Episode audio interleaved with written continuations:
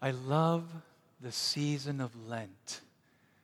And I've spoken with many people over the years, and I've heard the same sentiment from many different people.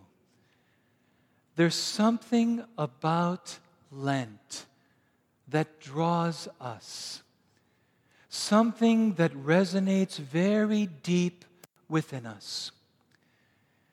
And I think one of the draws is that it is on this day when we publicly proclaim to ourselves, to one another, and to the world around us something that we always and already know, and that is we are sinners. We know this. Whenever I forget it, my family is always very good and careful to remind me. We are sinners. And within these hearts of ours, God has planted good and holy desires.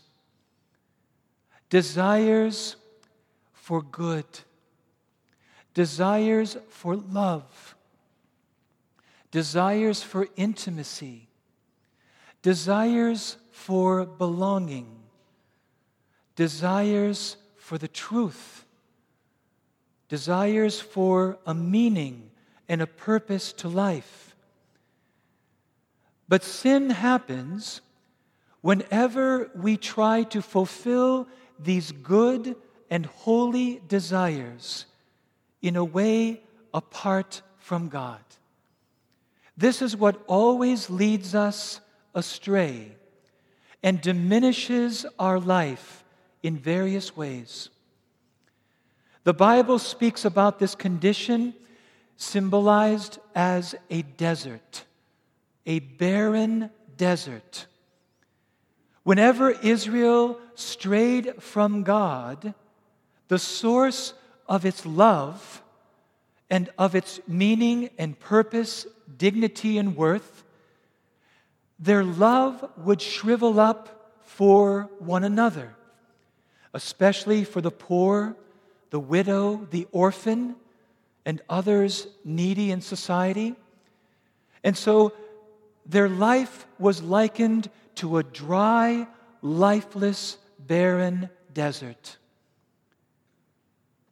and how God would sometimes respond as a remedy would to lead Israel out into the wilderness.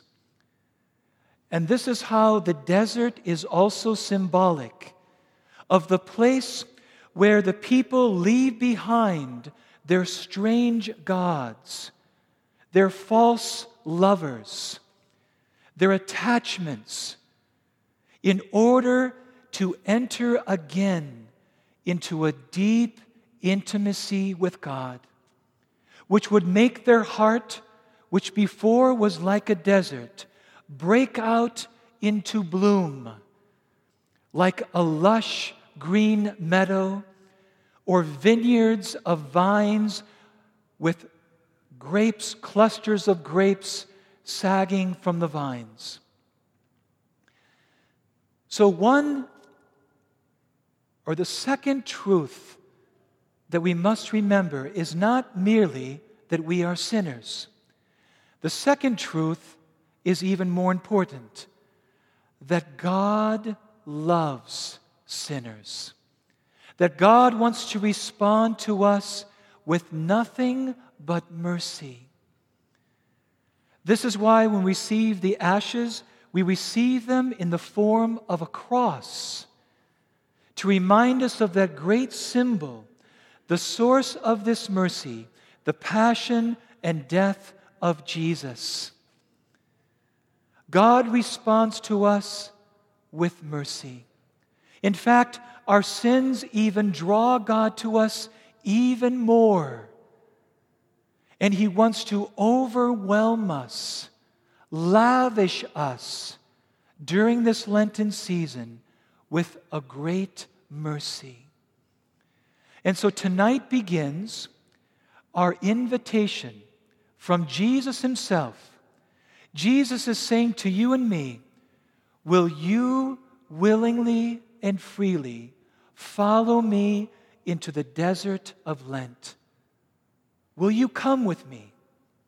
Will you, through prayer, fasting, and almsgiving, will you cooperate with my grace so that you may experience a greater freedom in your life and mine, so that we might be more free to give ourselves to God and more generous in giving ourselves to one another?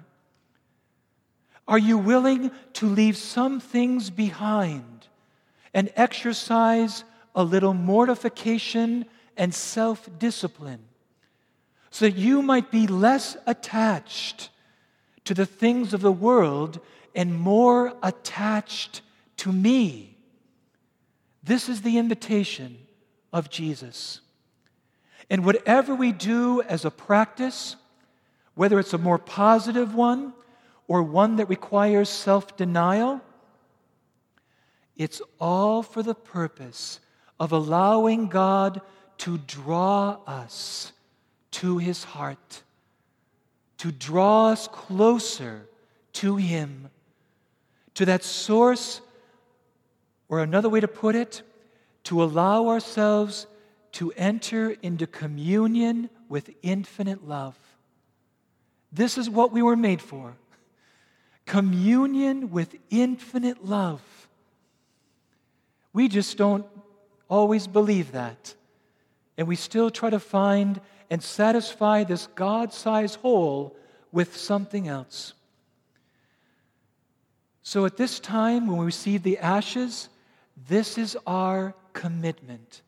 Yes, Lord, I want to enter the desert of Lent with you because I want to be in deeper and greater communion with you who are infinite love.